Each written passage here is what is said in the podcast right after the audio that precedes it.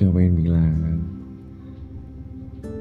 kalau kalian nemu barang di pinggir jalan diambil aja.